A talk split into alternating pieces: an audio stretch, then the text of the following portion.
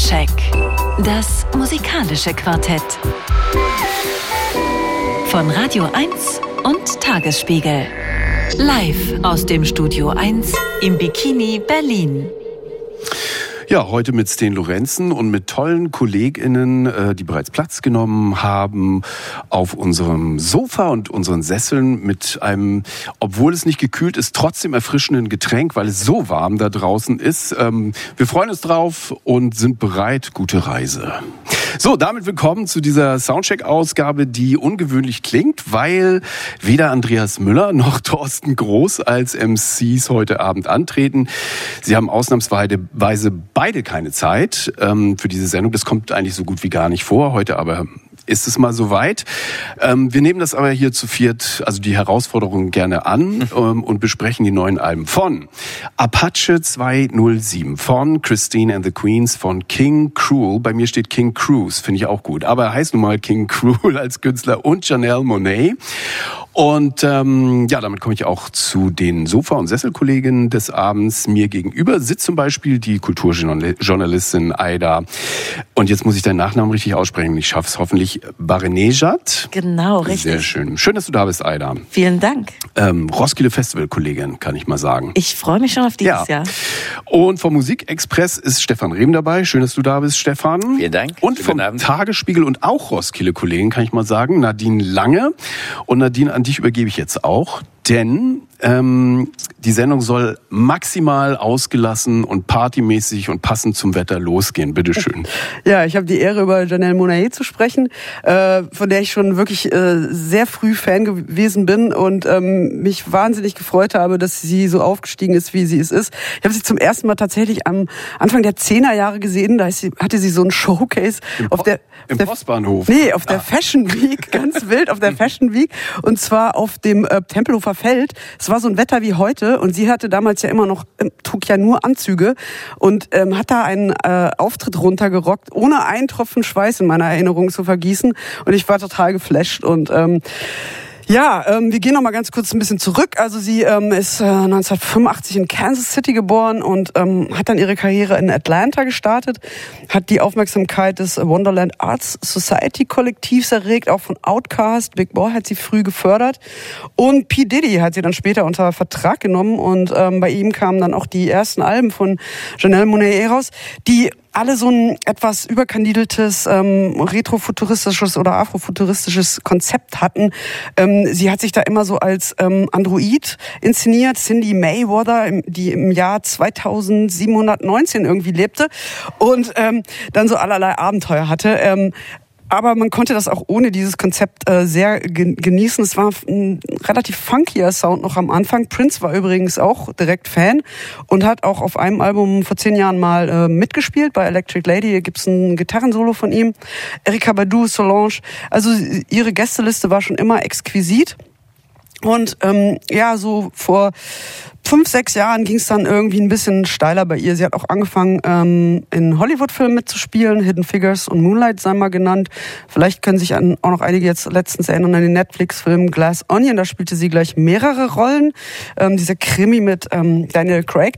Und ja, dann hat sie vor fünf Jahren eigentlich so einen Befreiungsschlag gewagt und ähm, hat dieses ganze futuristische Zeugs mal ähm, irgendwie im Schrank gelassen und ist selber aus dem selbigen rausgekommen, hat sich nämlich ähm, geoutet als ähm, queer. Das hat sie später dann auch nochmal ein bisschen äh, konkretisiert und hat gesagt, ich bin pansexuell und non-binär. Das heißt also, steht auf alle Geschlechter, fühl- fühlt sich aber selber keinem zugehörig.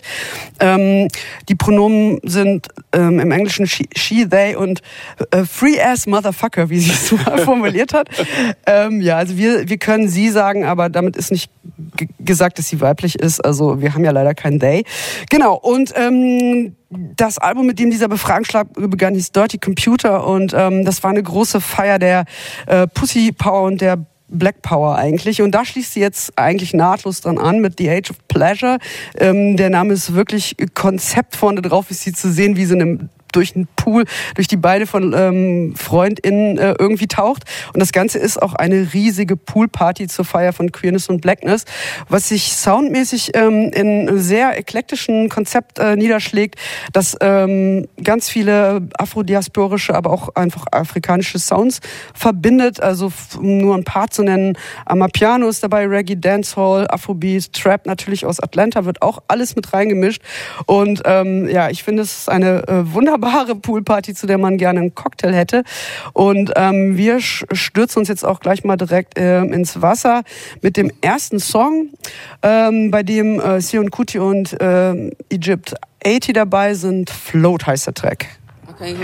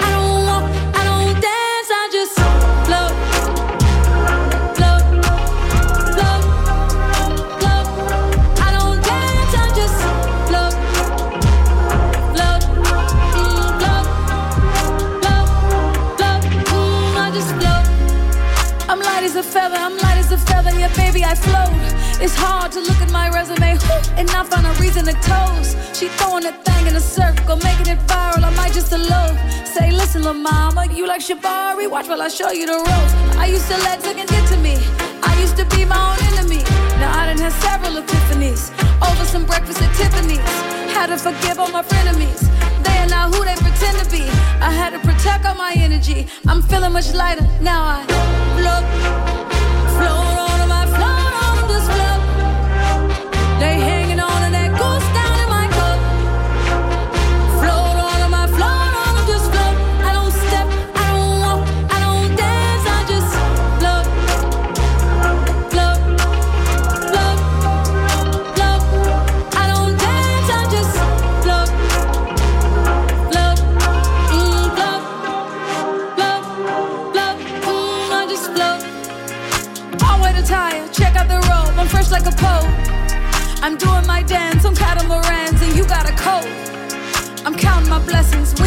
this just look at this glow. I got that magic, I'm really prepared for whatever, whenever. So who wants to smoke? Came back from the future to take all y'all niggas and take all y'all wars. They said I was by, yeah, baby, I'm by. A whole nother coast. She stay in the hills, he stay in Atlanta. I pay for them both. My face card don't come with a limit. I swipe it, I spin it, I swear I be doing the most.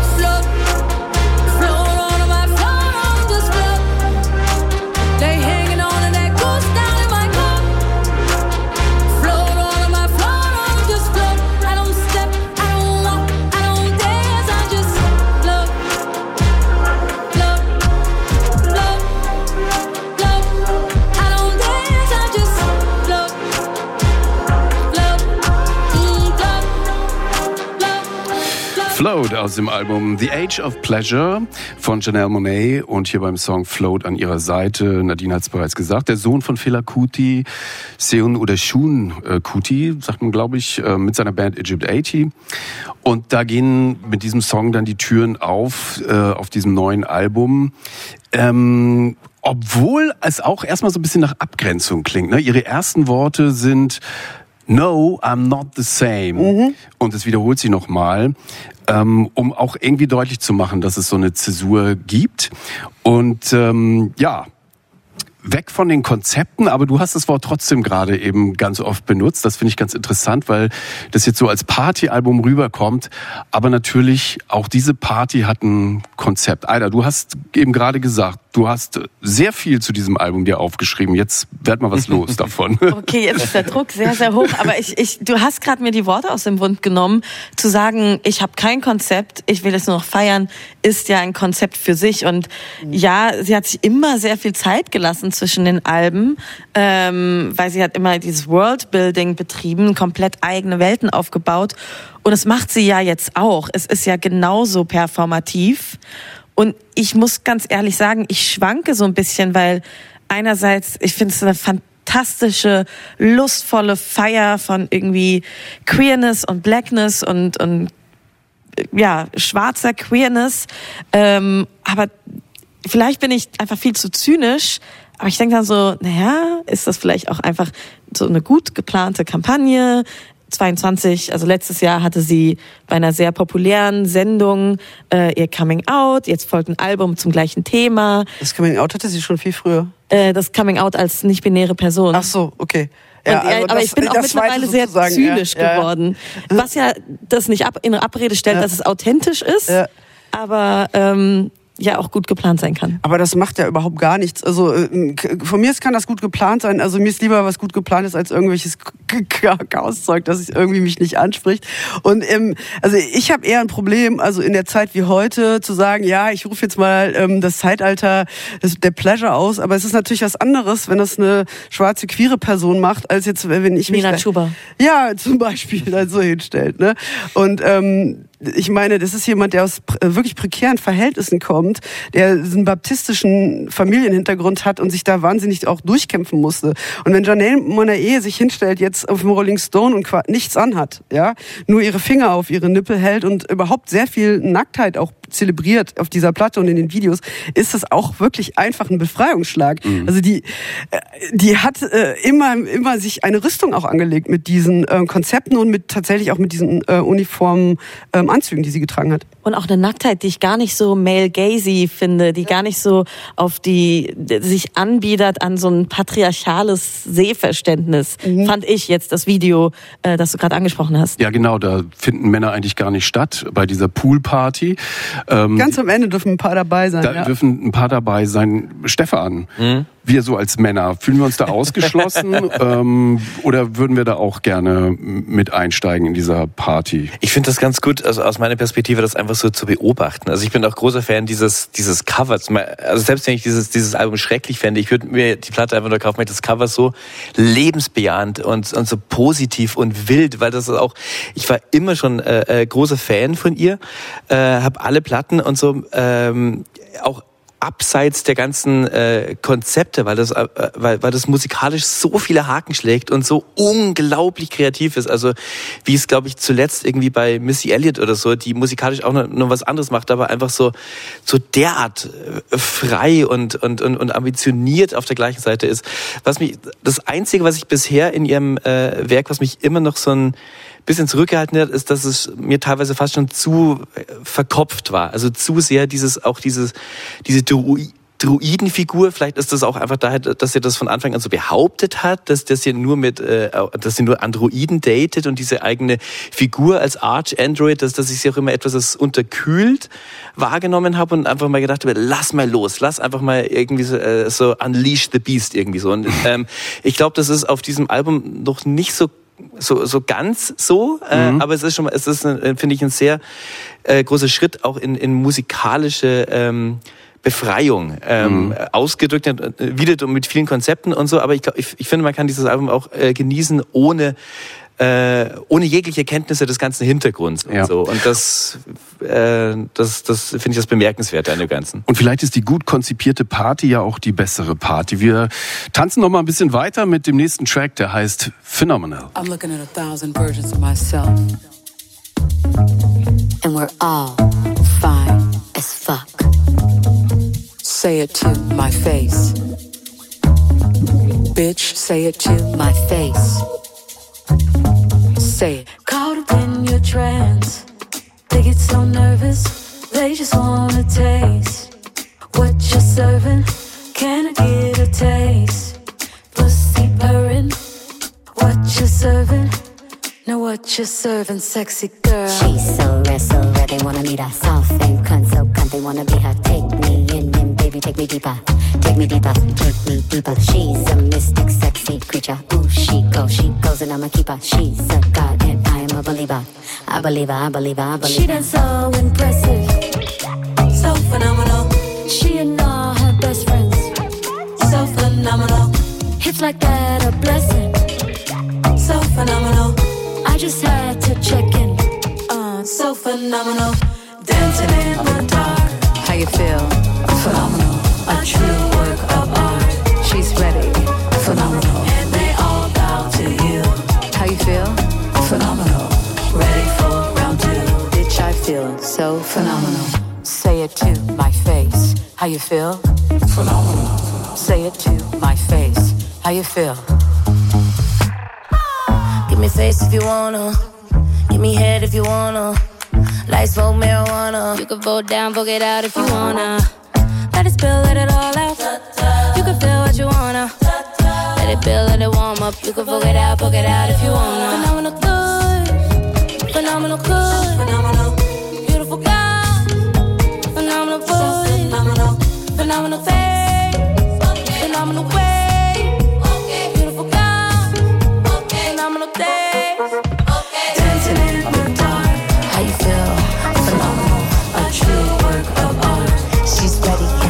Phenomenal. And they all bow to you. You feel? Phenomenal. Ready for round two. Bitch, I feel so phenomenal.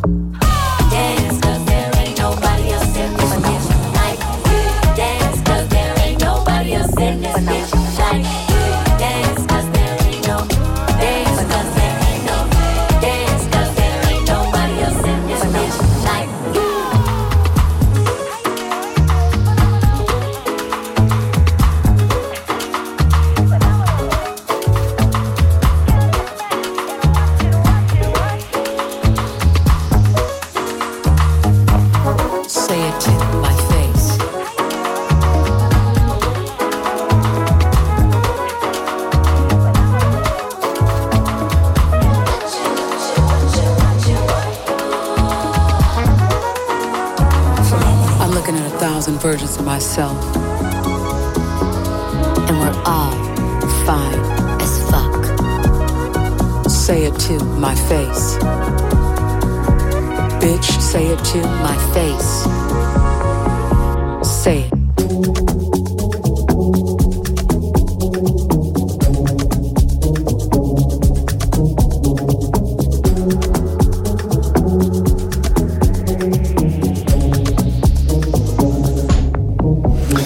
So als Moderator ist man natürlich immer versucht, so auf die letzten 30 Sekunden mal raufzugehen. Aber hier, da passiert noch richtig, passieren noch richtig tolle Sachen auf der Zielgeraden. Nochmal so ganz anderer Twist, anderer Sound und die tolle Zeile.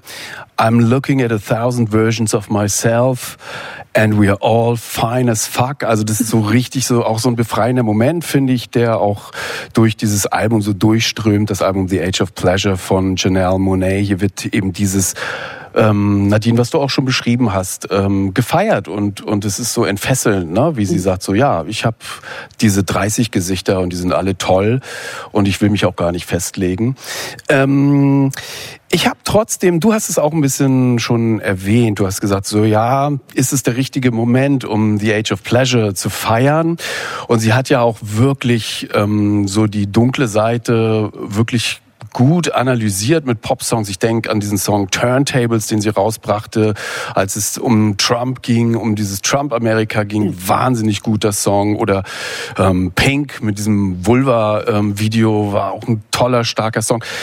Ich habe so ein bisschen vermisse ich noch so auch das, dieses richtig scharfe. Das ist natürlich scharf auf eine andere Weise, aber ja, ich vielleicht fehlt mir das hier bei auf diesem Album.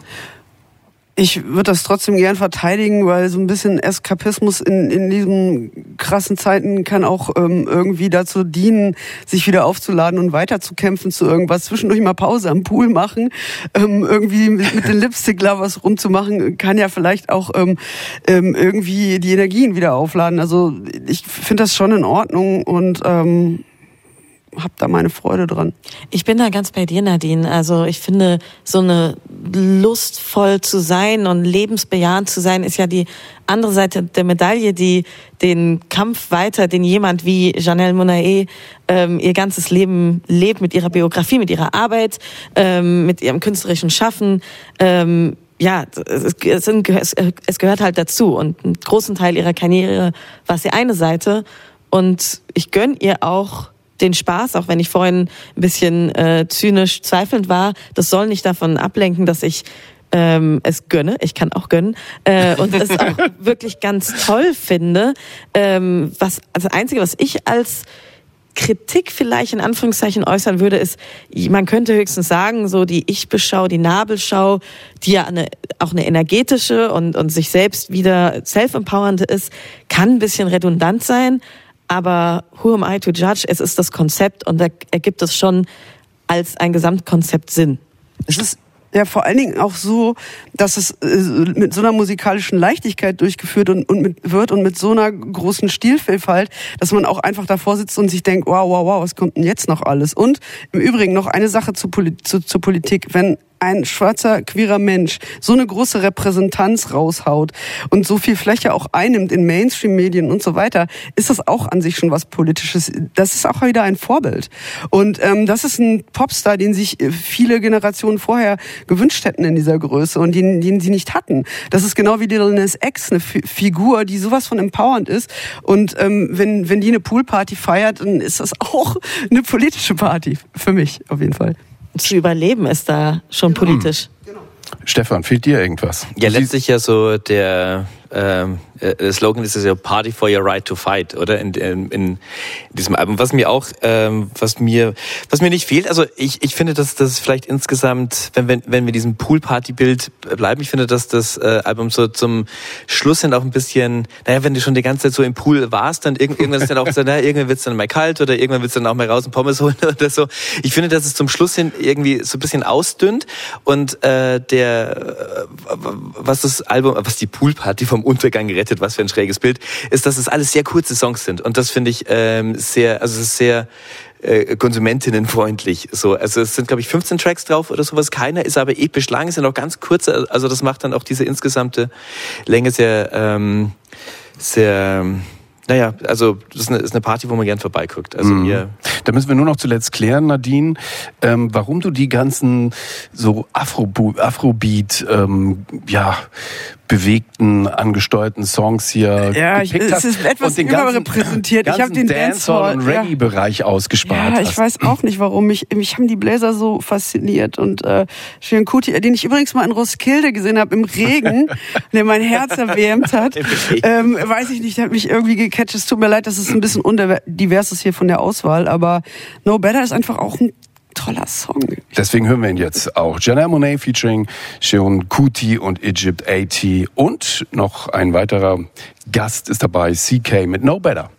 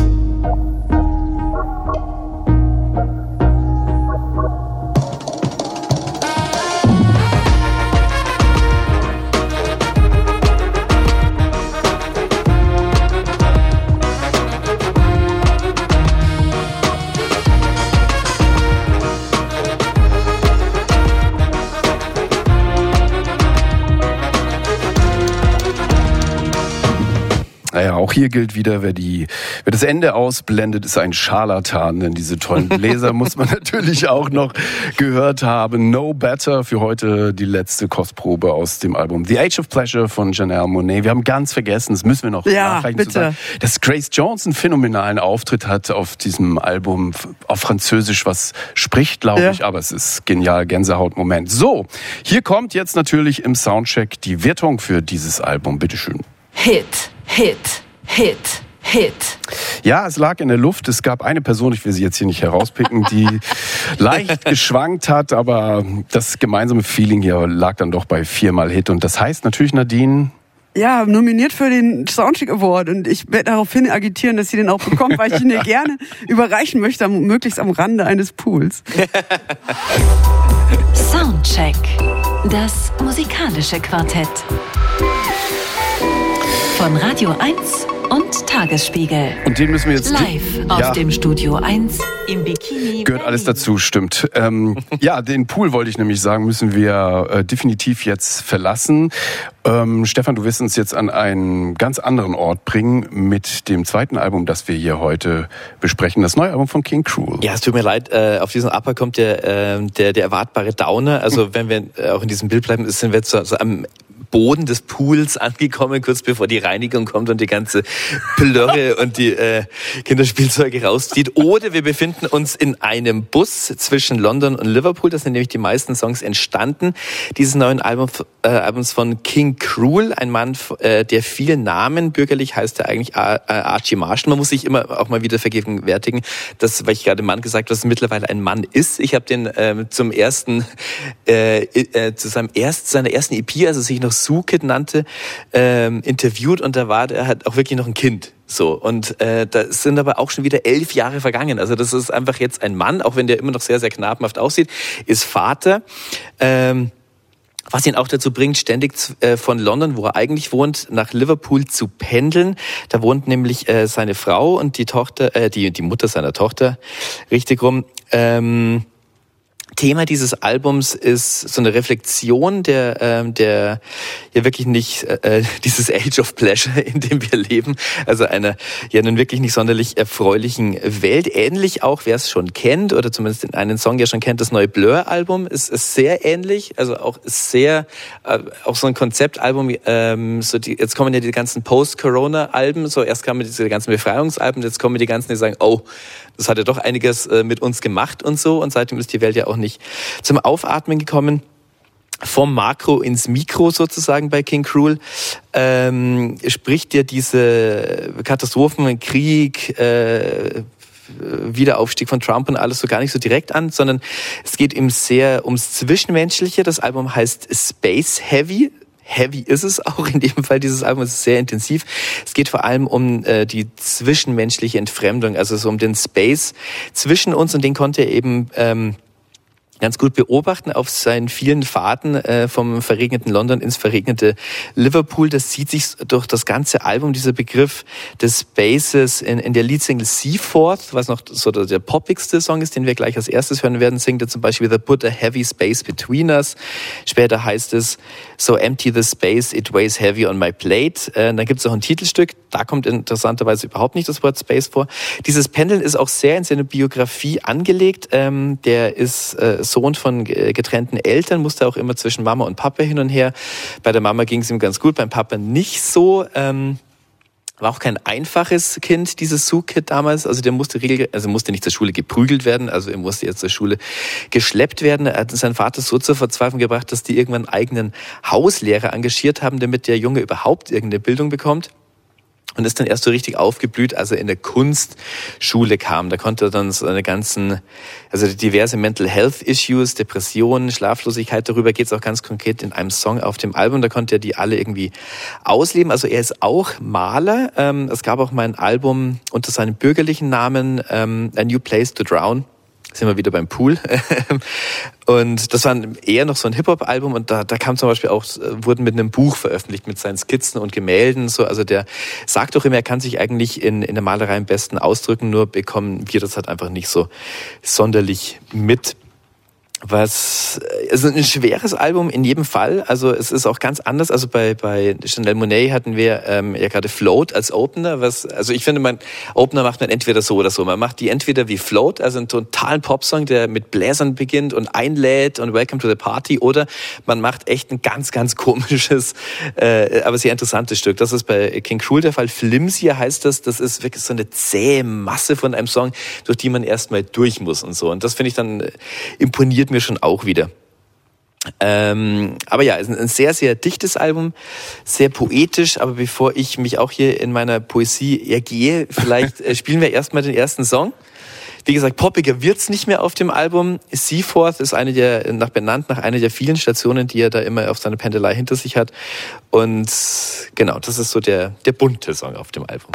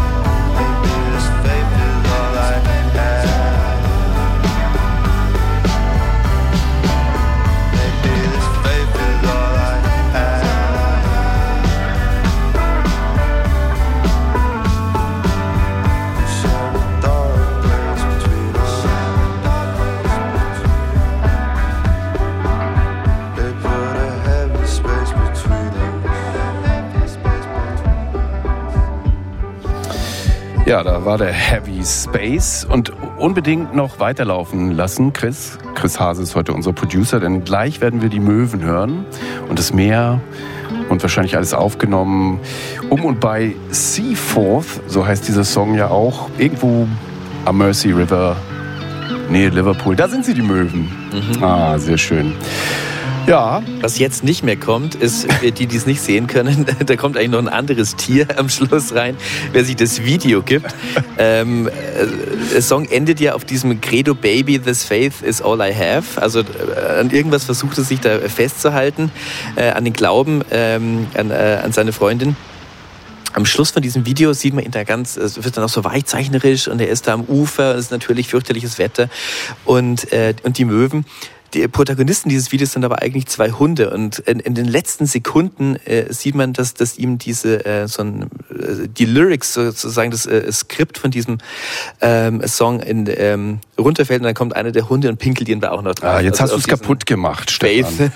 Für alle, die das Video nicht gesehen haben, bitte gleich wieder vergessen, weil das ist hier tatsächlich der Leuchtturm auf dem Album, das Liebeslied, das zert, der auch der zärtlichste Moment. Wunderschön, finde ich, mein neues Lieblingslied von King Cruel. Ansonsten ist schon auch harte Kost, oder? Also ich habe da eine Frage an dich, Stefan, weil Pitchfork in der in seiner Rezension, das äh, bekannte Online-Musikmedium, nannte diesen Song ein Schlaflied. Würden deine Kinder dazu einschlafen? Ja, natürlich. Die schlafen aber auch zu Black Sabbath ein. die werden Gut, so das das sagt ausgepowert also nichts aus. Gut erzogen, auf jeden Fall, gut erzogen. Ich finde den, ich finde den auch traumhaft schön. Mich hat er so ein bisschen an Nilüfer Janja an- äh, erinnert, gerade so von der Gitarre her. Ja, total. Ne? Er, er spielt sowieso außerordentlich schön Gitarre auf diesem Album mal wieder. Und ähm, das, das letzte Man Alive war so ein bisschen mehr aggro von der Stimmung her. Auch ähm, die Gitarre war nicht mehr so im Vordergrund, mehr so der Bass. Und hier ist er ja auch nicht gerade pießig drauf, aber ähm, ich finde es oft von den Sounds her doch äh, auch beruhigend und, und interessant, auch wie das Saxophon immer wieder mal auftaucht. Und ähm, manchmal ist es auch eher so ein bisschen skizzenhaft und ähm, gar nicht so, so richtig ausgearbeitet kommt mir das manchmal vor, aber irgendwie finde ich es in seiner apokalyptischen Depressivität doch ähm, sehr ähm, reinziehend irgendwie. Irgendwie hat das was, so ein Sog. Also ich finde das Skizzenhafte ja sehr charmant. Ja. Ähm, dieses Unfertige, ähm, damit holt man mich auf jeden Fall ab.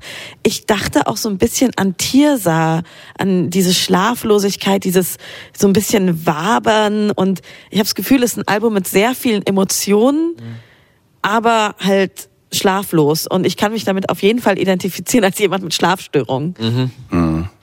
Ja, aber es hat auch natürlich dann dadurch so ein bisschen was Bleiernes. Also es, man, ich finde, das ist auch ein Album, da kann man wirklich so, man kommt in so einen Zustand der Erschöpfung. Ich finde es auch irgendwie berechtigt, weil es sind auch sehr, sind sehr greifbare Gefühle dadurch, finde ich.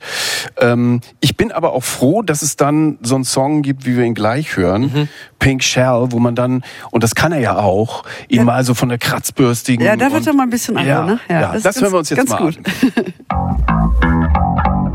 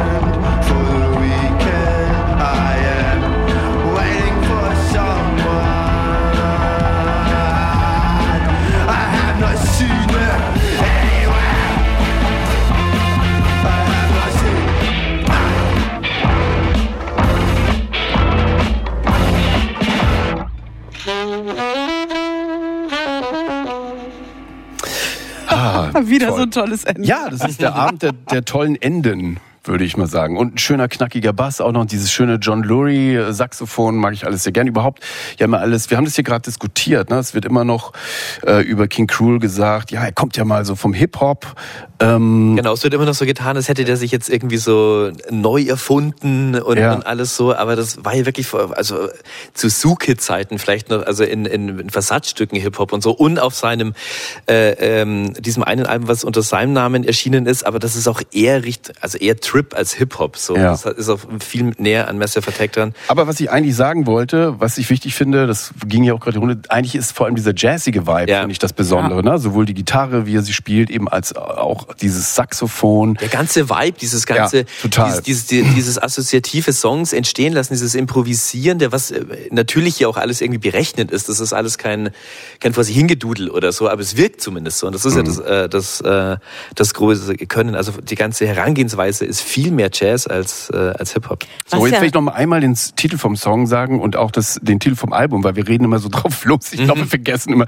Also es war Pink Shell vom Album Space Heavy von King Cruel. Und jetzt bist du dran, Alter. Genau, ich wollte nochmal zurückgehen auf, die, auf diese Jazzfrage, weil sowohl was seine Entstehungszeit oder die Entstehungszeit des Projektes King Cruel äh, angeht, als auch rein geografisch, wo er sich rumgetrieben hat, wo er aufgewachsen ist, aber wo er noch ganz lang gelebt hat, Südlondon und so ein paar Viertel in Südlondon, das ist ja auch die gleichen Pubs, wo er gespielt hat, da ist diese neue Londoner Jazzszene auch entstanden. Das heißt, es gibt da auch eine geografische und zeitliche Nähe.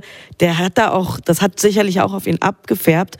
Und ich will eigentlich nur sagen, wie unfassbar gut ist dieser Song. Dieses Zusammenspiel aus dieser Wut, die einen richtig anfasst, die ich so gut nachvollziehen konnte und dem Saxophon, diese, dieses erratische und trotzdem irgendwie zusammengenommene, also ich bin ganz hin und weg. Mein neuer Lieblingssong, zumindest dieser Woche. Oh, da- da- das, äh, äh, dieser Begriff Lieblingssong kam jetzt schon zum zweiten Mal, bei nur von zwei King Cruel Songs.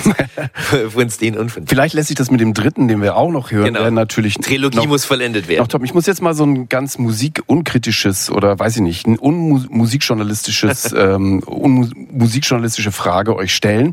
Denn ähm, also die poetische Kraft, äh, die ist also die ist ungebrochen bei ihm und ich finde sogar, das ist noch toller auf diesem Album als bei den vorherigen. Aber, aber ein bisschen denke ich dann auch, ja, der ist auch Familienvater. Du hast es erwähnt, er hat eine vierjährige Tochter und ich frage mich so, ja, wie gut geht's denen eigentlich so zusammen? Ich weiß, es ist vielleicht gar nicht, also darf man gar nicht fragen als Musikjournalist, aber das ging, das war schon was, was mich beschäftigt hat. Also das sind ja wirklich größtenteils Songs, die auch wie so eine Depression klingen und dann ist es mal wütend und dann, es gibt so dieses eine, danke an Stefan, wir haben das eine Liebeslied gehört, aber es ist schon auch deftig, oder? Ja, es gibt auch einen Song, in dem er so sehr lakonisch singt, I'm so disappointed in you.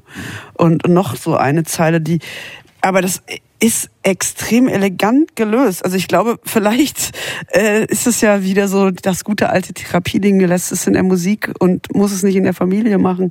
Also ich, ich glaube, denen geht's okay. Ich wünsche es auf jeden Fall mir und ihnen, dass ich recht habe. Aber ist es euch nicht auch so gegangen, dass man irgendwann denkt, so, okay, also, äh, also geht es ihm gut, fragt man sich dann ja doch irgendwann. Ich hoffe es für ihn, aber gleichzeitig hoffe ich auch, dass es immer noch so viel Darkness gibt, dass wir solche Alben bekommen.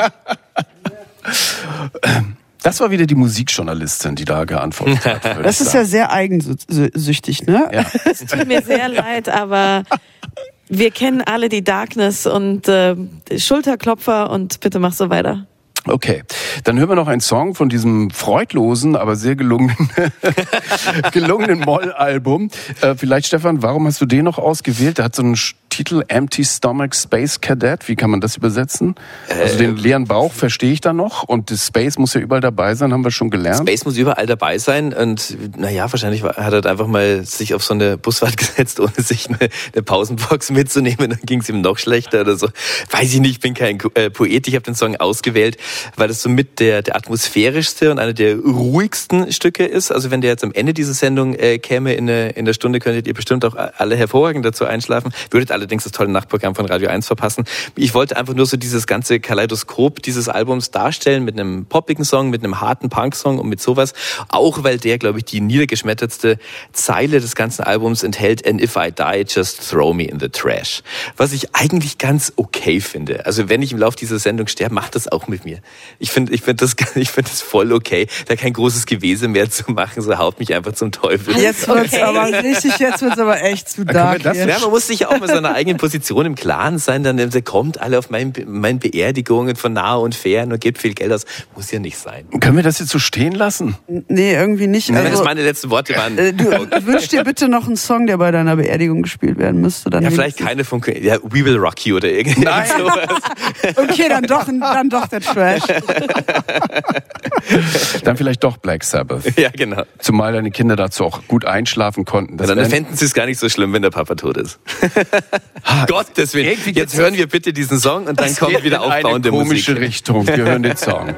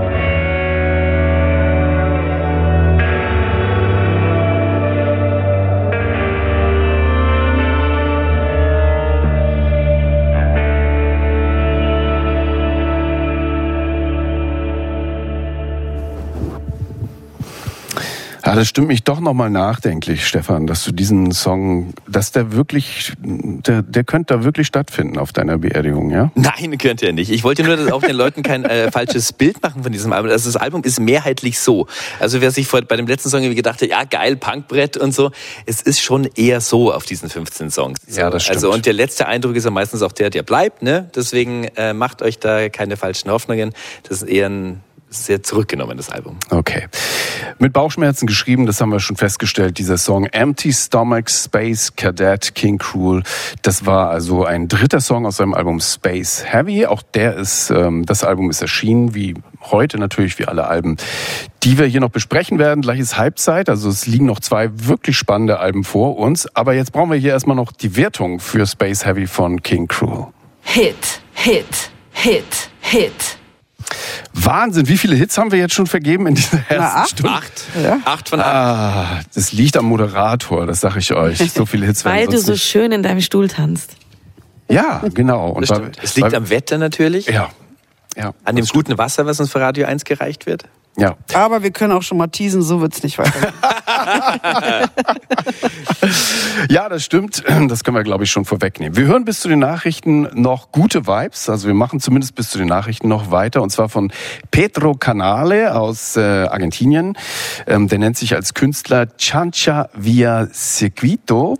Ähm, ist einer der ganz großen dieser ganzen lateinamerikanischen Elektro-Folk-Szene. Der spielt heute Abend im Gretchen, da wäre ich heute Abend hingegangen, aber jetzt bin ich bei euch, ist auch sehr schön. Ähm, und zwar auf seiner La Estrella Tour. Und ähm, hier ist er mit einem Song, der heißt El Arbol y el Hacha. Und das heißt so viel wie der Baum und die Axt. Das finde ich ein sehr schönes Pärchen. Hier ist Chancha via Circuito.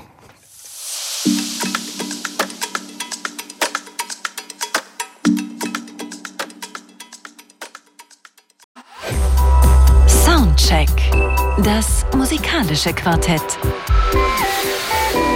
Von Radio 1 und Tagesspiegel.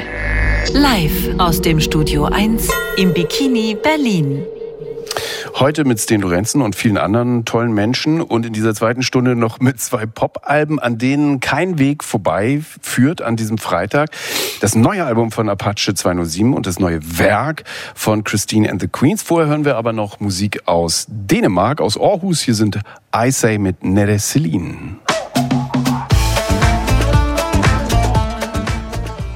Eine Band aus Aarhus, Dänemark, um die Sängerin und Gitarristin Luna Erschahin. Das äh, waren I Say mit Nere Celine. Ich hoffe, ich habe es einigermaßen richtig ausgesprochen. Ein Album soll äh, noch folgen im Herbst. Die Band spielt morgen Abend beim Ich Ice Festival, beim Festival für neue anatolische Musik äh, im Fester Kreuzberg in Berlin. Ich gehe hin. Auf jeden Fall kann ich auch jeder und jedem nur empfehlen, aber ich habe gerade von Aida gehört, die Gästeliste zumindest ist schon komplett dicht, oder? Ja, also als Musikjournalistin und Gästeliste Schnorrer, Professionelle. Aber ich habe gehört, es ist auch alles dicht, aber äh, ich hoffe zumindest für meinen Seelenheil morgen, dass da jemand vielleicht vor der Tür noch eine Karte verkauft. Ich drück dir die Daumen, sag ich mal. So, es geht weiter hier beim Soundcheck. Zu Gast sind natürlich Nadine Lange vom Tagesspiegel, Stefan Rehm vom Musikexpress und Aida ähm, Barenejad habe ich, äh, haben wir gerade schon ähm, gehört. Du bist, äh, Aida, behaupte ich mal, die jüngste unter uns. Das ähm, weiß ich nicht. Doch. Ihr seht alle so jung Nein, nein. Voll der Ageism. Ich wollte äh, ich wollte den Satz so zu Ende bringen. Du bist die Jüngste unter uns und trotzdem vielleicht zu alt für das neue Album von War das jetzt ein Diss? Apache 207. Da sind wir jetzt angekommen. Bitteschön. Ja, wie soll ich nach diesem Satz weitermachen? ähm, wahrscheinlich hast du recht, lieber Steen. Aber fangen wir von vorne an oder einfach mittendrin. Apache bleibt gleich. Das ist der zentrale Fakt über diesen Typen, der aus dem Nichts über die letzten Jahre zu einem der größten Popstars geworden ist, die sich derzeit oder je in Deutschland so tummeln. Inklusive Doku über ihn auf Amazon Prime unter diesem Titel Apache bleibt gleich. Und das wird, glaube ich, auch das Motto für den restlichen, für die nächste halbe Stunde. Aber schauen wir mal. Eigentlich stammt dieser Satz ja aus Roller, seinem bis dato größtem Hit, äh, über den wir, glaube ich, 2020 mal auch im äh, Soundcheck gesprochen haben. Und was auf diesem ersten großen Hit oder dem größten, es war ja nicht sein erster großer Hit, aber dem größten Hit äh, unserem ersten Album funktionierte, ein Mix aus Gesang und Rap und Synths und Eurodance und einfühlsamen Herzschmerz und Aufstiegsgeschichten, äh, gepaart mit sexistischem Mackertum und so ein bisschen Depression darüber, dass man jetzt reich ist. Ähm, ja, diesen Mix fährt der Ludwigshafener Junge auch hier, seinem mittlerweile dritten Album Gartenstadt. Wir treffen Apache 207, von dem keiner weiß, worauf sich das 207 bezieht. Äh, wir haben damals auch hier im Soundcheck gemutmaßt und viele andere KollegInnen der Presse auch, dass es vielleicht die Wahlkreisnummer von Ludwigshafen sein könnte. Stimmt nicht.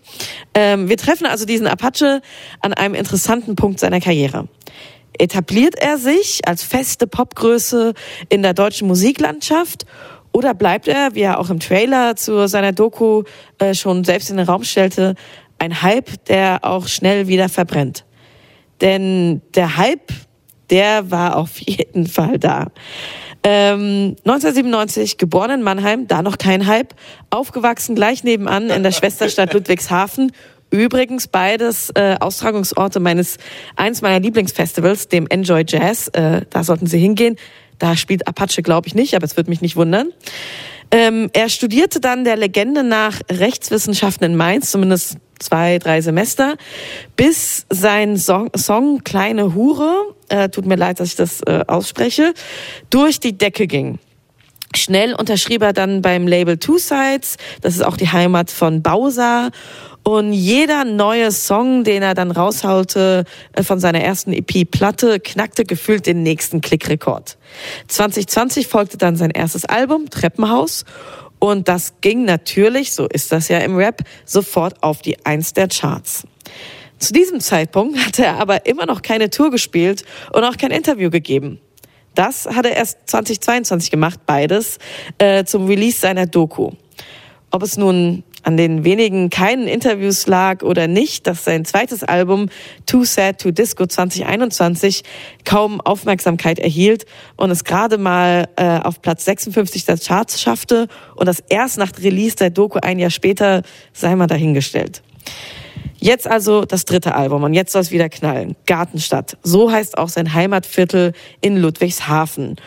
Und äh, die, den Release von Gartenstadt feierte er standesgemäß im Holiday Park Hasloch einem äh, Vergnügungspark, den ich auch noch sehr gut aus meiner Kindheit im Süden Deutschlands kenne. Den hat er gestern gemietet und eine Party gefeiert. Es sei ihm gegönnt. Ähm, vielleicht ist es auch der Schock nach dem etwas zu konzeptuellen Vorgängeralbum, dass er diesmal noch viel mehr als vorher der Losung Apache bleibt gleich treu bleibt. Es geht wieder um Herzschmerz, also von ihm verursacht er natürlich, äh, um das Aufwachsen in der Platte, darum, dass er reich und berühmt und ein geiler Typ ist und das aber allein ihn immer noch nicht glücklich macht. Äh, und natürlich geht's ums Ausgehen. Und aus gehen wir auch mit ihm heute direkt.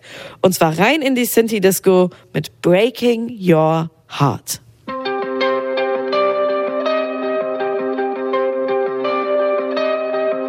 Jump up,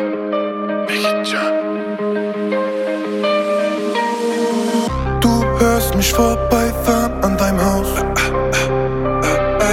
Und du wagst es, blickst aus dem Fenster heraus. Was ein Fehler, Baby, weißt du, was du da machst? Ja, du willst es, doch ich bin nicht, was du brauchst.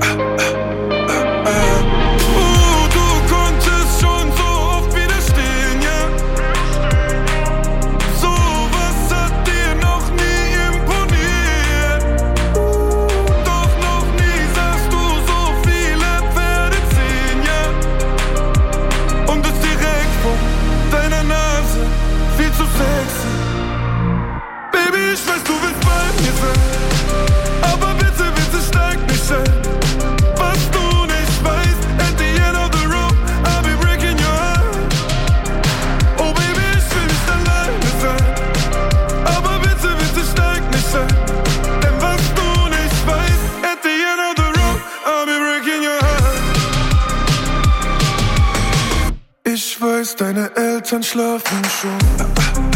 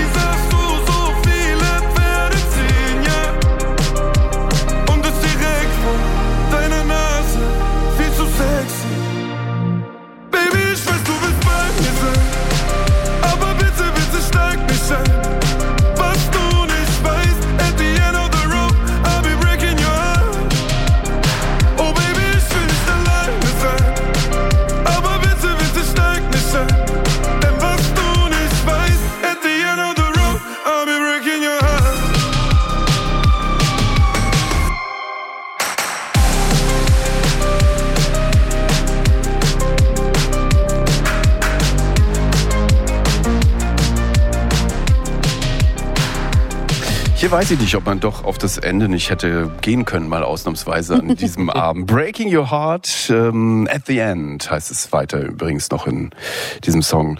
Ja, Schlagerrap 2023, sehr anschlussfähig, wie wir gleich noch hören werden. Zum Beispiel kann man da Udo Lindenberg anschließen. Ähm, das ist das dritte Album, wir haben es gehört von äh, Apache 207, Gartenstadt heißt es. Geht vermutlich dann wieder durch die Decke, würde ich mal vermuten, nach diesem etwas schwächelnden zweiten Album. Aber du hast es ja auch gesagt, Aida, das ist so auch, er ist zurückgekehrt zu dieser Rezeptur, äh, diesem Mix aus so Eurodance und ähm, Trap-Bums, würde ich das jetzt mal nennen, zusammengerührt, Rap-ähnliche Texte, ähm, Autotune natürlich, sehr poppige Refrains. Ja, wie geht's euch mit dieser Love Story? Ne? Jetzt haben wir gerade die von King Cruel gehört. Das ist ja auch eine Love Story. die er sich abgeschaut hat äh, von The Weeknd, die wir gerade besprochen haben, weil mir zu Hause es lag mir so auf der Zunge, dass es ja, dass ich ja weiß, von, dass es ein so dass er es gecovert hat quasi oder zumindest sich den Sound ausgeliehen hat von jemandem und mir fiel es nicht ein. Und was ein Glück, dass ich zwischen so wunderbaren KollegInnen sitze, die dir gesagt haben, Alter, bist du ein bisschen blödi. Nein, das haben wir überhaupt nicht gesagt. Wir haben einfach nur gesagt, The Weeknd, das ist doch ganz klar. Und The Weeknd damals natürlich äh, schon bei Aha abgeguckt. Also äh, eine einzige Referenzhölle hier. Ähm, ich muss sagen, ähm, dass ich äh, Apache 207 eigentlich eine sehr interessante Figur Ja. fand von Anfang an, weil er in diesem Segment ähm, was mitgebracht hat, ähm, was ein bisschen seltener dort anzutreffen ist, nämlich Selbstironie und Humor. Also allein schon ein Roller, ähm, also nicht mit dem standesgemäßen Fortbewegungsmittel, dem tiefer gelegten äh, fetten Auto rumzufahren, sondern mit einem Roller und auch sonst immer komische Fortbewegungsmittel. Jetzt ähm, im Übrigen auch sehr gerne im Video mit ähm, Schlappen und Socken drin, auch was sehr Deutsches im Übrigen. Und ähm, Ich meine Ludwigshafen. ja, genau. Äh, ich meine, bei ihm ist so, ähm, also das finde ich gut an ihm und auch der, der Sexismusfaktor i- ist natürlich da, aber nicht so überströmend groß wie bei anderen Größen des Genres. Also ich fand ihn immer so ähm, Teile davon interessant und gut, aber natürlich fängt es auch schon bei ihm wieder mit dem Namen an. Alter, du kannst dich doch nicht Apache nennen, also tut mir leid. Ähm, also äh, auch wenn deine Mutter das zu dir gesagt hat damals, es geht irgendwie trotzdem nicht. Auch ähm, Auch wenn er die Haare schön hat. auch weil er die Haare schön hat und dann, ja, keine Ahnung, was das soll. Und ähm, ja, und dann hier steckt er schon so ein bisschen in der Wiederholungsschlaufe drin und muss dann zwischendurch, äh, ich meine, das ist auch schon wieder selbstironisch, wir sind schwer bewaffnet und machen Banküberfall, wir müssen unser Image pflegen. Ich meine, äh, da baut er das schon mal direkt mit ein, aber er, ihm scheint nicht so viel mit einzufallen. Also äh, und dann wird er auch teilweise recht weinerlich. Schimmel in der Villa, da, da fängt ja, die Stimme ist ja, bricht ja auch fast zum Heulen. So, das sind, ich weiß nicht, ob das auch Selbstironie ist. Also, Den werden wir noch hören, den Song. Finde ich aber, den finde ich allerdings ganz interessant, aus bestimmten Gründen, die wir vielleicht uns dafür noch aufsparen. Aber Ja, selbst, seine Selbstironie, das ist auch etwas, es ist für mich so das, was das, die ganze Performance Apache 207 rettet. Ähm, ich habe ja aus Versehen ähm, drei Singles ausgewählt. Das ist mir gar nicht aufgefallen, als ich äh, vor Veröffentlichung das Album hören durfte, dass die, die ich mir ausgesucht habe, äh, ja als äh, Singles schon released waren, hatte dafür den, kam in den Genuss, mir die Videos anzusehen, die ja auch, also zu diesem Song, ich habe laut gelacht. Also, dass, wenn Sie jetzt heute Abend nichts Spannenderes mehr vorhaben, lohnt es sich, das Video zu Breaking Your Heart anzusehen. Es ist zum Kreischen lustig. Dann kann man ihm auch nicht ganz so böse sein, dass ihm nicht so viel einfällt oder vielleicht auch einfällt und äh, der sich denkt, Apache bleibt gleich. Okay, wir hören noch eine Single, die du ausgesucht hast, weil über die müssen wir, glaube ich, ein bisschen ausführlicher sprechen. Unbedingt. Ich habe es vorhin schon geteased. Absolut anschlussfähig ist äh, dieses Album. Und wer hat Anschluss gefunden? Udo Lindenberg.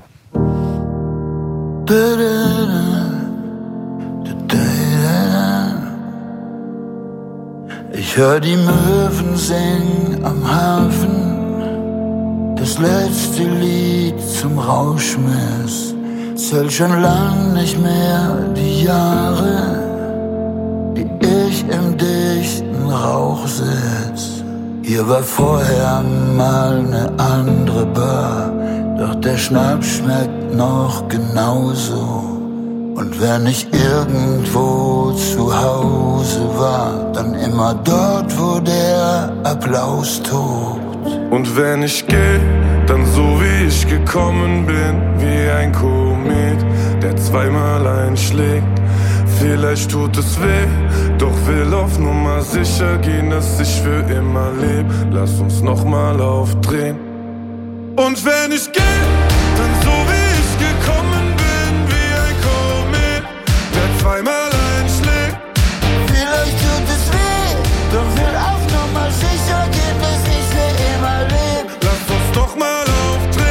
Lass uns nochmal aufdrehen. Nimm aus dem Club das Glas mit.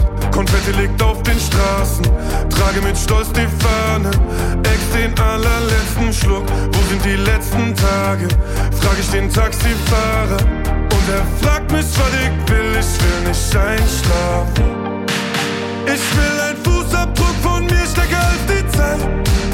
Und ich sage dir, kein anderer Fuß passt da noch rein. Also bitte setz mich nicht zu Hause ab allein. Sie soll sehen. Ja, wenn ich geh, Denn so wie ich gekommen bin, wie ein Komet, der zweimal einschlägt. Vielleicht tut es weh, doch will auf Nummer sicher gehen, dass ich für immer leb. Lass uns nochmal aufdrehen. Und wenn ich gehe,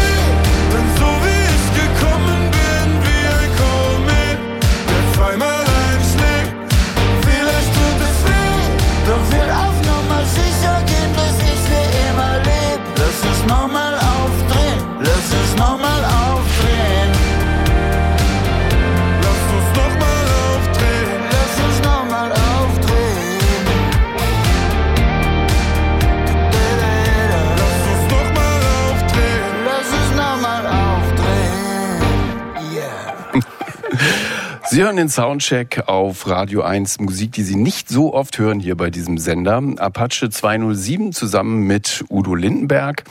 Der Song heißt Komet und genauso ist er ja auch eingeschlagen. Dieses Wortspiel ist natürlich medial sofort ausgeschlachtet worden. Udo ist auch total, wie hat er es gesagt, natürlich geflasht.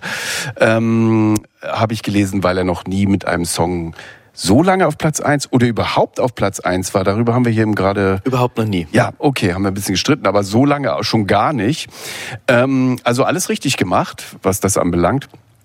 Ähm, auch ein, äh, Aida hat es gerade angesprochen, auch ein interessantes Video, ähm, weil Udo tritt auch auf in diesem Video und ist quasi der Anwalt von Apache 207, der in einem Strudel von Kleinkriminalität und Missverständnissen hineingerät und nur Udo kann ihn dann vor Gericht, naja, rausboxen nicht, aber das Urteil ist dann am Ende sehr milde. Es ist Hausarrest und wo natürlich im Hotel Atlantik. Atlantik haben die beiden Hausarrest und rauchen beide eine Zigarre. Ähm, Stefan, ich stelle die Frage jetzt doch nicht, weil ich, wir hatten gerade gewitzelt, das wäre ja auch ein Song für deine Beerdigung. Das Es ist eins für meine. Pass auf, okay. Jetzt Will ich ich, ich stell die Frage ein bisschen anders. Vielleicht kannst du mir beantworten, warum. Das ist natürlich auch totaler Sozialkitsch. Ähm, aber mich hat das trotzdem irgendwie berührt. Vielleicht weißt du warum. Warum es dich berührt hat. Ich kannte diesen Song bis vorgestern überhaupt nicht. Ach so. nee, ich verstehe schon, wa- wa- warum der funktioniert. So, das sind ja, also da werden so übliche Codes getriggert. Das ist alles auch so äh, Empowerment und so. Das kann man in jeder Lebenslage irgendwie hören Es und, ist und das dazu deutsche Bier trinken My Way. und so. Ja, das ist auch äh, letztlich auch so wie diese äh, Max Giesinger Fußballsongs und immer alles so und jetzt Hände in die Luft und jetzt kollektiv irgendwie gut sein und jeder hat so seine eigene Geschichte. Also es ist so formelhaft, dass das jeder das irgendwie auf sein Leben beziehen kann und so. Was ich einfach nur nicht verstehe, also das ist ja ein Song, den äh, kleine Kinder hören, ne? Äh, ähm, wie muss dieses Udo Lindenberg-Feature auf den wirken? Äh, auf die, also wie das, da kann auch keine, also Es niemand stört von, einfach nicht groß, glaube ich. Weil den, die, die Kids finden das trotzdem gut. Aber ist der wichtig für diesen Song? So, warum ist der da überhaupt dabei? Wir haben Naja, vorhin schon um unser Alter geredet, aber ich glaube, so viel kann ich verraten, dass hier keine Kleinkinder in der Jury anwesend sind. Die müsste man natürlich fragen, so wie wirkt diese, diese, diese, diese alte Herr auf euch? Naja, ist es nicht auch egal? Ich meine, damit macht er sich ja, schreibt sich Apache ja in die deutsche Pop-Historie final ein, indem er mit diesem Weirdo zusammen, der eine lebende Legende ist, einen Song macht. Die beiden berühmtesten Sonnenbrillendauerträger Deutschlands. Apache trägt sie immer, weil äh, sonst er hält Privates ja auch sehr geheim und die Augen sind der Spiegel zur Seele und so, deswegen trinkt er immer Sonnenbrille. Udo Lindenberg ja auch, das bringt sie zusammen und das ist dieser Typ, der gerade einschlägt als Komet und der andere, der auf den Sprung raus ist. Das ergibt Sinn. Es ist ein Song, der für mich funktioniert wie eine Packung Pringles. Du willst es nicht, aber du kannst einfach nicht aufhören. Zur Sonnenbrille will ich kurz was sagen. Ähm, das ist ja schon, äh, was du gerade gesagt hast, kommt ja auch schon in einem äh, Song von den Beginnern, von Jan Delay eine Zeile vor, äh, warum er seine Sonnenbrille trägt, weil es der letzte Rest Privatsphäre ist. Auch jemand, der schon mal äh, eine wichtige Figur im, im zweiten, dritten, vierten, fünften, sechsten Frühling von Udo Lindenberg war. Und äh, ich weiß nicht, wer diese, ich habe mir diese komplette Doku jetzt angeschaut. Ähm, zu ihm, da gibt's eine Szene, der die Sonnenbrille absetzt und dann sind seine Augen gepixelt. Das ist so geil. Da sind wir auch wieder bei der Selbstironie. Ne? Genau, und da, deswegen finde ich den äh, auch äh, äh, eine ganz wichtige Übergangsfigur. Also ich glaube so, dass dieser ganze deutsche Gangster-Rap, zu dem man den ja noch halbwegs irgendwie zählen kann, sich aus vielerlei Hinsicht mittlerweile ja auch erübrigt hat, weil zu viele von denen so Mainstream geworden sind. Wenn du in so einer The Voice-Jury sitzt oder wenn du mit deiner Frau einen Eheberatungspodcast machst oder sowas oder jetzt mit Udo Lindenberg, dann ist so ein gewisses Rumgegangstere danach auch einfach nicht mehr möglich. Ich glaube, der ist eine ganz wichtige Übergangsfigur. Ja. Also man wird sehen, ob der bleibt, ob, Apache bleibt oder nicht. Ich glaube, dass er sehr wichtig ist, dieses äh, Genre Deutschrap äh, zu was anderem überzuführen. Genau, da, da wollte ich eigentlich auch hin heute Abend zu so einer musikkritischen Beratung, die wir ihm dann äh, schicken, weil ich auch, ich habe auch so das Gefühl, da ist irgendwie ein Potenzial. Also er treibt ja auch diese Verschmusung des Rap voran. Klar, es äh, arbeitet auch noch immer mit diesen ganzen Stereotypen und dieser Maskulinität, aber sie ist auch gerade durch die Videos auch schon so ein bisschen gebrochen. Ähm, und das Weinerliche, Nadine, hattest du ja auch schon angesprochen. Und ich finde, es gibt so ein paar Punkte, da ist das ganz gut, weil, ähm, weil er auch klar macht, bei dem letzten Song, den wir hören, Schimmel in der Villa, dass er auch was mit sich herumträgt und was mit sich, eine Geschichte mit sich herumschleppt und nicht so richtig, also du kannst dir diese Villa äh, mit, ähm, er geht da so schön durch, den, durch die hallenden Räume, die, äh, keine Ahnung, acht Meter hohen Räume, aber... Sieben Meter, sagt er uns im Song. Genau, Entschuldigung, das muss präzise... Ähm, Der Rauch kommt nicht bis an die Decke. ja, genau. Und aber dieses, aber er, die Geschichte schleppt er doch auch mit sich mit. Und ich fand, das war so ein Punkt, da ist Potenzial. Ja, Aber verzeih bitte, ich möchte nur eine Es waren sehr großartige... unterschiedliche Ja's jetzt. Ich möchte da die Kollegin Özge Inan von äh, Wochenmaga äh, Wochenzeitung Der Freitag zitieren. Die nannte das Klassenkitsch. Und ich fand, das war ein sehr guter Begriff. Ich verstehe, was du meinst. Aber gleichzeitig ist auch so eine kitschige Erzählung, ich komme aus der Platte und ich komme mit meinem Reichtum nicht klar. Und ich weiß nicht, ob ich ihm das so glaube. Jetzt kommt, das, jetzt kommt das andere Jahr. Ja, das, das war eher so, naja, aber das ist doch auch ganz, also das habe ich jetzt auch, glaube ich, schon eine Trillion Mal gehört, dieses Ding, ja, das macht am Ende doch nicht glücklich mit dem Geld und ich bin dann allein und dass man seine eigene Gebrochenheit und immer so ein bisschen ausstellt. Aber ähm, ich finde schon auch, dass da Potenzial da ist. Die Zeile, die mich da schon gecatcht hat, war, dass er da singt irgendwie, ähm, früher hat meine Mutter geputzt und jetzt putzt hier Ja. Jemand des anderes Mutter. Dass er darüber reflektiert, ähm, finde ich schon ähm, ein, ein, Dr- ein Drall, den, die- den viele jetzt nicht gemacht hätten. Das war die Zeile, die mich gecatcht hat. Und der Typ ist schon schlau, hat ja auch Abi. Aber ähm, äh, Muss nichts heißen. äh, ja, genau, deswegen kam auch das Lachen dahinterher. Aber ähm, ich, ich, ich glaube, ich bin mir nicht sicher mit der Übergangsfigur, weil er ist, glaube ich, schon eine sehr originäre Figur und in die, die das auch aushält, so, so mal so Schwäche zu zeigen oder auch irgendwie Quatsch zu machen. Weil er zwei Meter fünf ist. Genau, das genau das ist wahr. Er ist wirklich, weil er so groß ist und ähm, weil er braucht, ja, da braucht er gar nicht äh, groß was machen. Und ähm, by the way, ich war letztes Jahr war der beim Lollapalooza und es war, ich war auch da und es war super lustig. Ja, da hat er auch wieder die Platte hinten äh, irgendwie äh, hingebaut. Das war natürlich klar, musste die Kulisse sein. Aber er hat beispielsweise bei so einem Liedboot ähm, hat er sich dann selber in so einem Boot durch die Menge fahren lassen und hat dann am Ende einen auf hier Celine Dion um Titanic gemacht. So den Song glaube ich auch sogar noch gespielt. Es war zum Totlachen. Ja, also so ein so ein Quatsch. Also ich, ich sehe niemand anderes aus diesem Genre oder den angrenzenden. Er rappt ja eigentlich gar nicht, er singt ja nur. Äh, die die die so, so, weitermachen würden. Also da br- brauchst du schon auch echt einen ganz schönen Rücken. Und, da würde ich auch, obwohl ich wirklich kein Apache-Fan bin, sagen, das unterscheidet ihn dann doch von den Max Giesingers dieser Welt, weil Ja, die meinen alles so schlimm ernst. ja, und er, äh, das, da ist Humor, der hat ja jetzt auch auf dem Rock am Ring und Rock im Park gespielt und ganz viele, Met also wenn man auf Instagram geht und seine, die Kommentare bei ihm liest, so ganz viele Metalheads anscheinend überzeugt mit einer völlig überdrehten, die haben da eine Tankstelle nachgebaut auf der Bühne. Warum, weiß man nicht. Hauptsache Quatsch und Nein, da dieses Kornen ich, vor der Tankstelle. So. Ah, aber da kann ich irgendwie anschließen, aber das finde ich irgendwie süß. Der hat halt lange Haare, der kann super Headbangen auch so.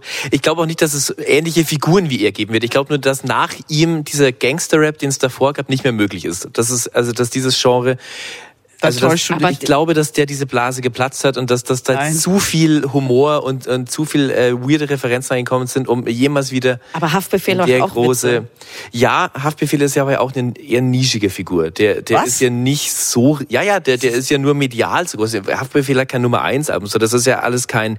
Ich habe hier mal äh, ein paar Charts, äh, Fakten. Also ich muss mal aufpassen, nicht Aber, Charts, aber fass dich kurz, weil es soll noch Zeit Ja, sein ja. für Christine and the Queens, Stefan. Also der ähm, Haftbefehl da hat keine Hits so. Also äh, Apache hat mittlerweile in Deutschland so viele Nummer 1 Hits wie die Beatles, nämlich Ja. elf. Es ist immer noch die Hälfte von Capital Bra, der ja 22 hatte. Samra hat 12 und Bones MC hat 9. Das ist so viel wie ABBA. So, das sind so die ganzen großen Player. Und ich glaube, dass, dass der denen auch irgendwie zu die, der Luft rausgelassen Vor allem hat er Schimmel in der Villa.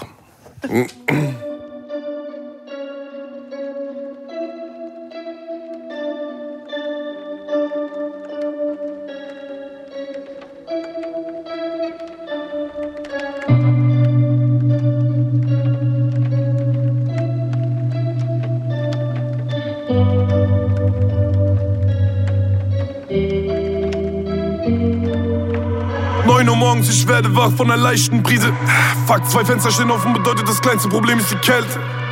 Neun Uhr morgens, ich laufe durch mein Zuhause, bis auf die Zähne bewaffnet und frage mich, sind hier ungeladene Gäste? Was für ein turbulenter Start in den Tag, ich lauf jeden Zentimeter ab. Doch der verfickte Flur dieser Riesenvilla findet einfach kein Ende. So viele Zimmer, die ich nicht einmal brauch, doch all die geschlossenen Türen erinnern mich an unser Leben um die Jahrtausendwende. Ein Schritt Richtung besser, drei Schritte Richtung schlimmer.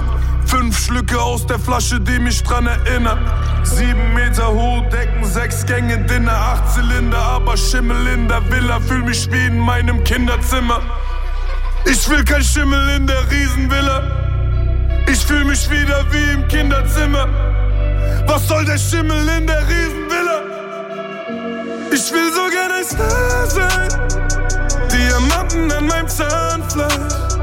Das Auto schwarz, so wie bei Dark Knight. Die Spotlights bringen Tag ein, Tag aus. Licht nie mehr Schiff mehr, der mich anschneit. Denn ich muss nie mehr arbeiten. Poste Fotos in der Timeline mit Weibern auf Weißwein, Mahlzeit, Bro. Als kleine Kinder saßen wir auf engstem Raum im Treppenhaus. Die Hände gelb, die Lungen schwarz, die Wände grau. Der Schimmel der Qualm schafft's nicht mehr bis zur Decke rauf. Lohnt es sich deswegen, Mama aus dem Bett zu rufen? Sie muss nie wieder bis zur Rente schupfen. Es fühlt sich komischer, dass nie mehr Mutters Hände Toiletten putzen. Mit dem Gewissen, dass sie jetzt Mütter von Fremden putzen. Ein Schritt Richtung besser, drei Schritte Richtung schlimmer. Fünf Schlücke aus der Flasche, die mich dran erinnern. Sieben Meter hoch, Decken, sechs Gänge, Dinner, acht Zylinder, aber Schimmel in der Villa, fühl mich wie in meinem Kinderzimmer. Ich will kein Schimmel in der Riesenvilla. Ich fühl mich wieder wie im Kinderzimmer. Was soll der Schimmel in der Riesenvilla?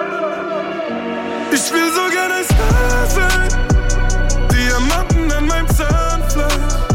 Das Auto schwarz, so wie bei Dark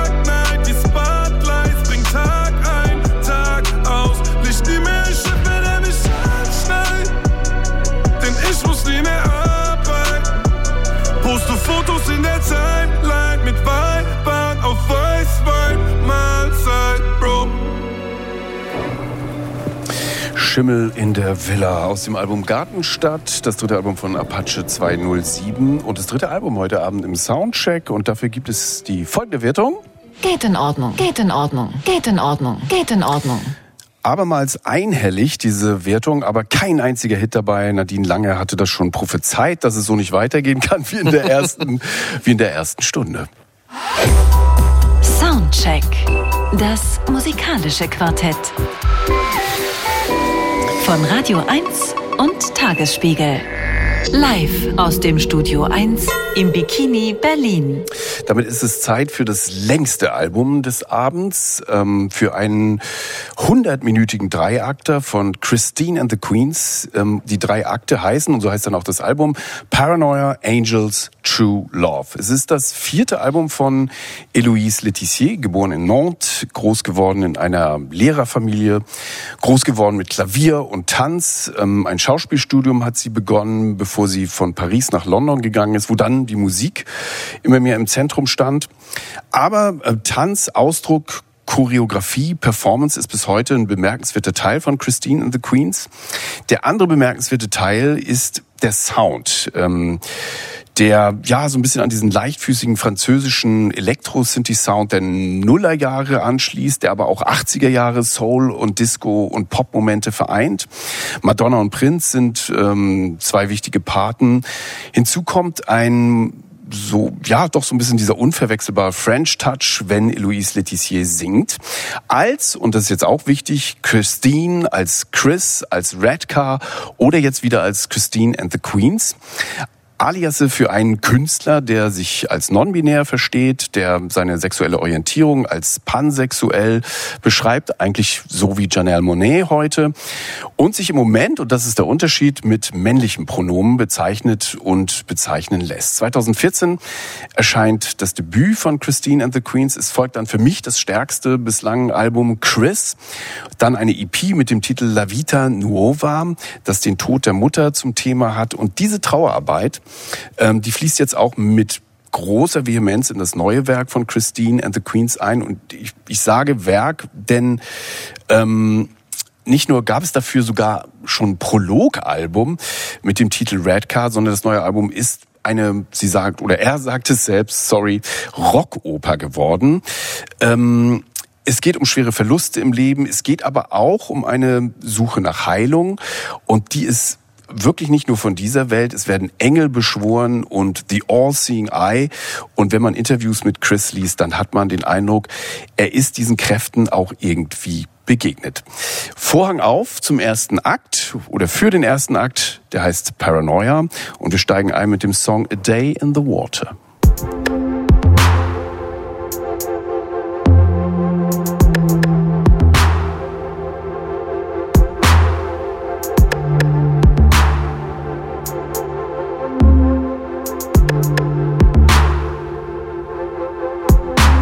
Spend the day? Just stay in the water. Just stay like the oil. And nothing hurts your skin. Yeah. Do you wanna know? Do you wanna feel the sun? The sun from underwater. Nothing burning your shoulders. nothing hurts within.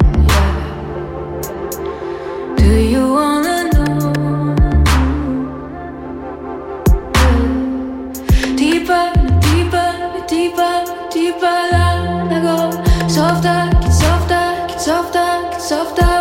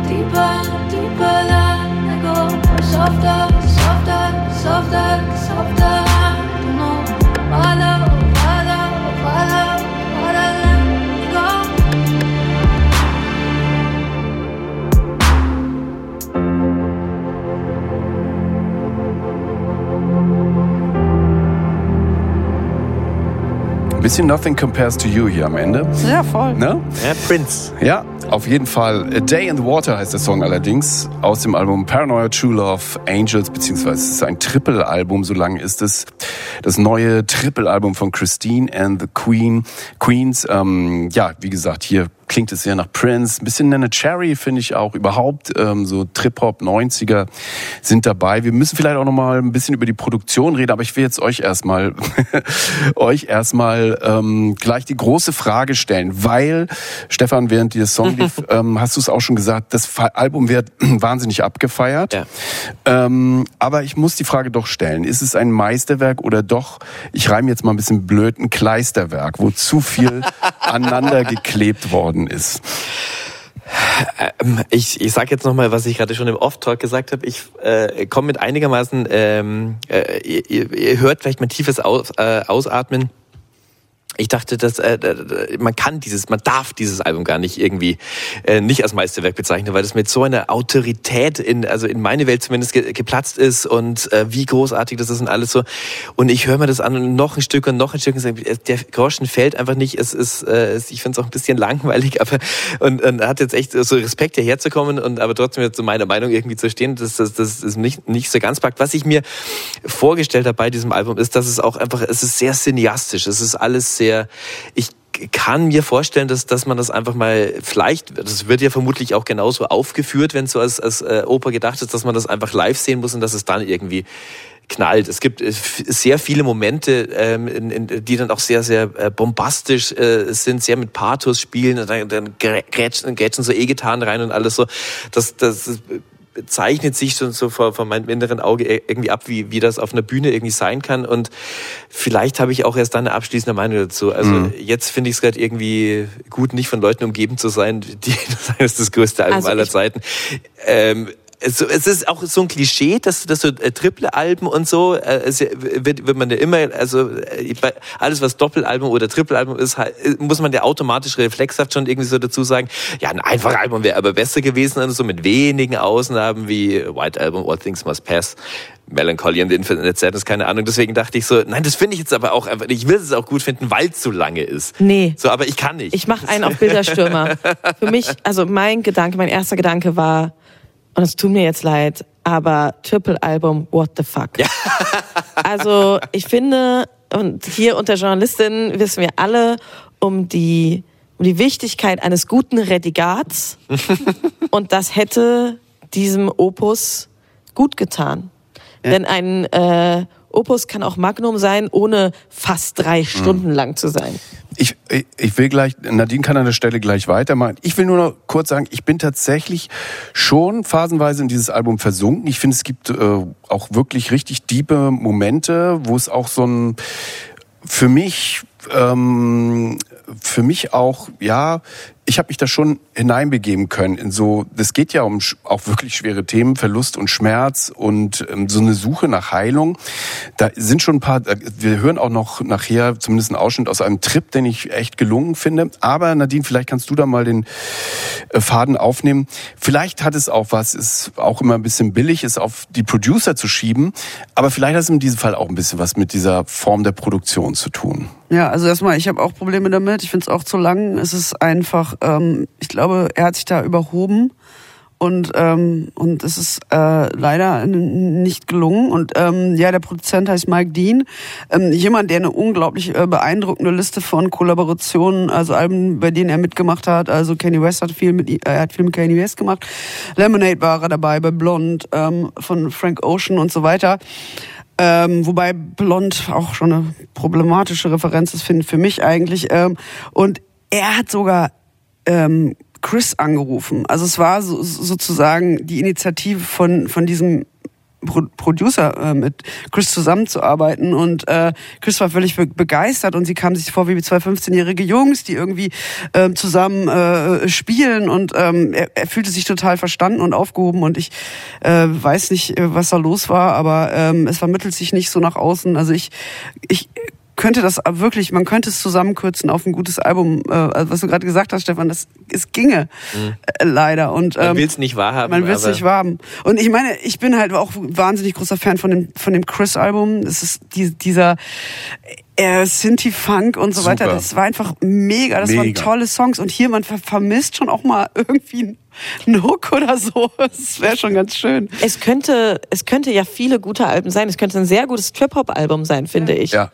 Ähm, und vielleicht bin ich da auch einfach voreingenommen. Ich finde so Rockopern, das Konzept Rockoper, äh, da, damit finde ich eh schon schwierig. Und dann auch noch in dieser Länge, das ist überhoben ist, glaube ich, der richtige Begriff. Mhm. Ich habe jetzt äh, auch das Album schon zumindest teilweise gelobt. Ich will aber auch zwei wirklich echt krasse Aussetzer erwähnen auf diesem Album. Und ich weiß nicht, wer dafür mehr verantwortlich ist, Chris oder Mike Dean.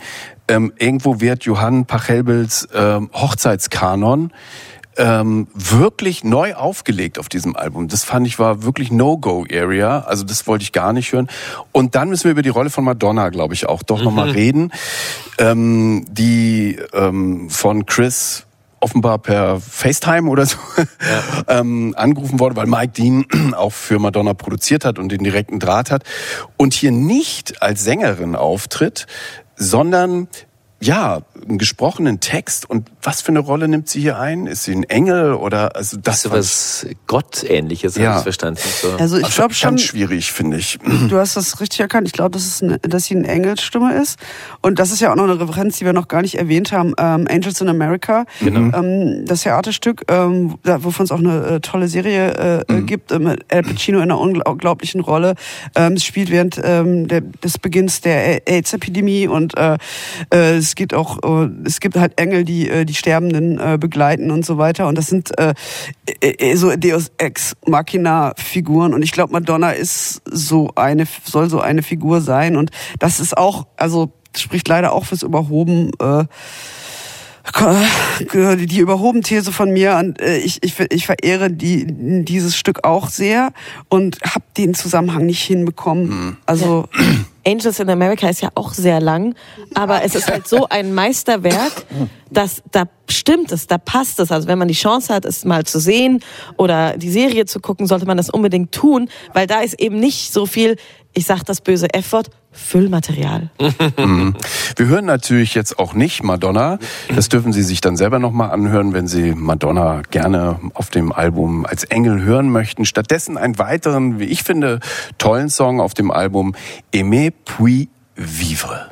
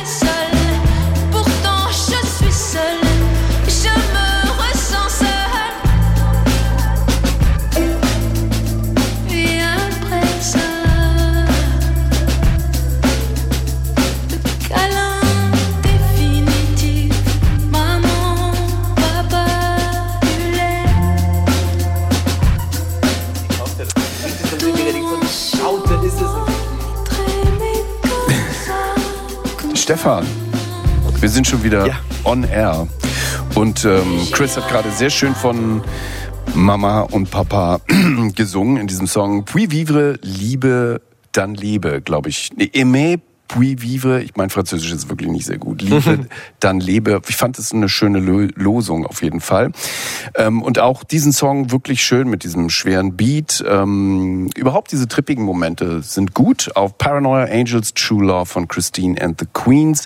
Übrigens ab Montag auch äh, Album der Woche auf Radio. Und es macht auch Sinn, weil man kann wunderbar fünf tolle Songs ähm, rauskristallisieren aus Du diesem spielst Album. ja auch hier nur die guten. Genau, das ist dann auch schon der Einakter, auf äh, den wir dann empfehlen würden, ne, statt den Dreiakter. Vielleicht aber doch noch, was sie, was er schon auch noch mal und wir können das gleich auch noch mal anspielen, zumindest bei diesem Album erneut beweist, ist was also wirklich unglaublich viel, ähm, dass er unglaublich viel mit seiner Stimme kann. Ähm, wir werden das gleich nochmal hören. Das ist schon auch wenn dieses Konzept hier nicht aufgeht, doch nochmal auch toll zu hören, was Chris mit dieser Stimme macht. Ja, das ist schon, das ist schon eine Stimme, die ein- einen auch immer wieder reinzieht. Also das überhaupt durchzuhören, äh, lag bei mir also zu 80 bis 90 Prozent auch äh, am Gesang und ähm, das, das ist schon äh, toll und äh, es ist auch live toll, habe ich auch mal erlebt und äh, kann ich nur empfehlen. Wobei ich kann mir jetzt gar nicht vorstellen, wie man das hier aufführen soll. Also er hatte ja offenbar auch Tommy äh, von The Who als Vorbild und Led Zeppelin und solche Sachen äh, schwebten in seinem Kopf rum und jetzt ist er irgendwie äh, verrückt nach Freddie Mercury. Ich weiß auch nicht, was da los ist. Vielleicht muss, muss er durch diese Phase durch. Und ich hoffe, dass dahinter nochmal irgendwas anderes liegt und Mike Dean sich wieder verabschiedet. Aber vielleicht muss es ja dann auch aufgeführt werden außerhalb des normalen Konzertkontexts, weil das würde ich sagen, nein. Theater. Ja, ja. Aber so auch, Man, aber man sollte sitzen. man sollte sitzen, man sollte drum Volksspiel. herumlaufen können, wie, keine Ahnung, äh, von japanischen Noise-Kollektiven, Ja. wo du ins Konzert äh, gehen kannst und dann wieder rauslaufen und dich zwischendurch auf den Boden legen, dann vielleicht. Ja, da- das stellen wir uns jetzt vor, während wir uns zumindest für ein paar Minuten noch auf den vielleicht bemerkenswertesten Trip auf diesem Album ge begeben. Der heißt einfach Track 10. Ähm, ist natürlich nicht der zehnte Track des Albums, klar. Ähm, wie soll es anders sein? Und ist äh, witzigerweise auch offenbar der erste, den äh, Mike Dean und Chris zusammengeschrieben haben. Hier also Track 10.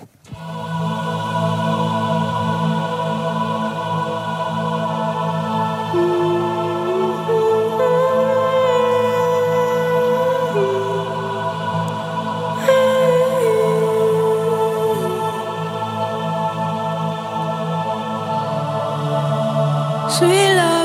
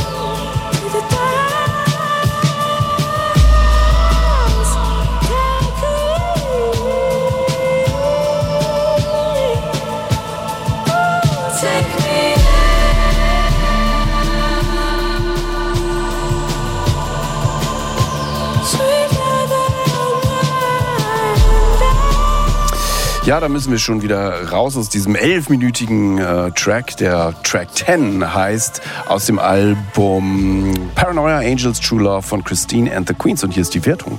Geht in Ordnung, geht in Ordnung. Niete. Niete. Autsch. Ja, also Nadine und Lange und ich sagen, das geht noch in Ordnung. Aber Stefan Rehm und ähm, Aida Barnejad war nicht ganz so gnädig. Das ist eine harte Wertung, aber okay. Ein Dank geht raus an euch, dass ihr alle hier wart heute, heute Abend. Vielen Dank, hat mir sehr viel Spaß gemacht. Gern, uns auch. So, vielen Dank. Ja, das Ja. war sehr schön. Vielen Dank. Ein Dankeschön auch an unsere Producer, die das hier heute alles äh, in der Hand gehalten haben. Dankeschön muss ich auch nochmal an Thorsten Groß sagen, der die Sendung mit vorbereitet hat. Mein Name ist Den Lorenzen. Wir hören noch weiter Christine and the Queens bis zu den Nachrichten. Schönen Abend. Soundcheck. Das musikalische Quartett. Freitags ab 21 Uhr auf Radio 1.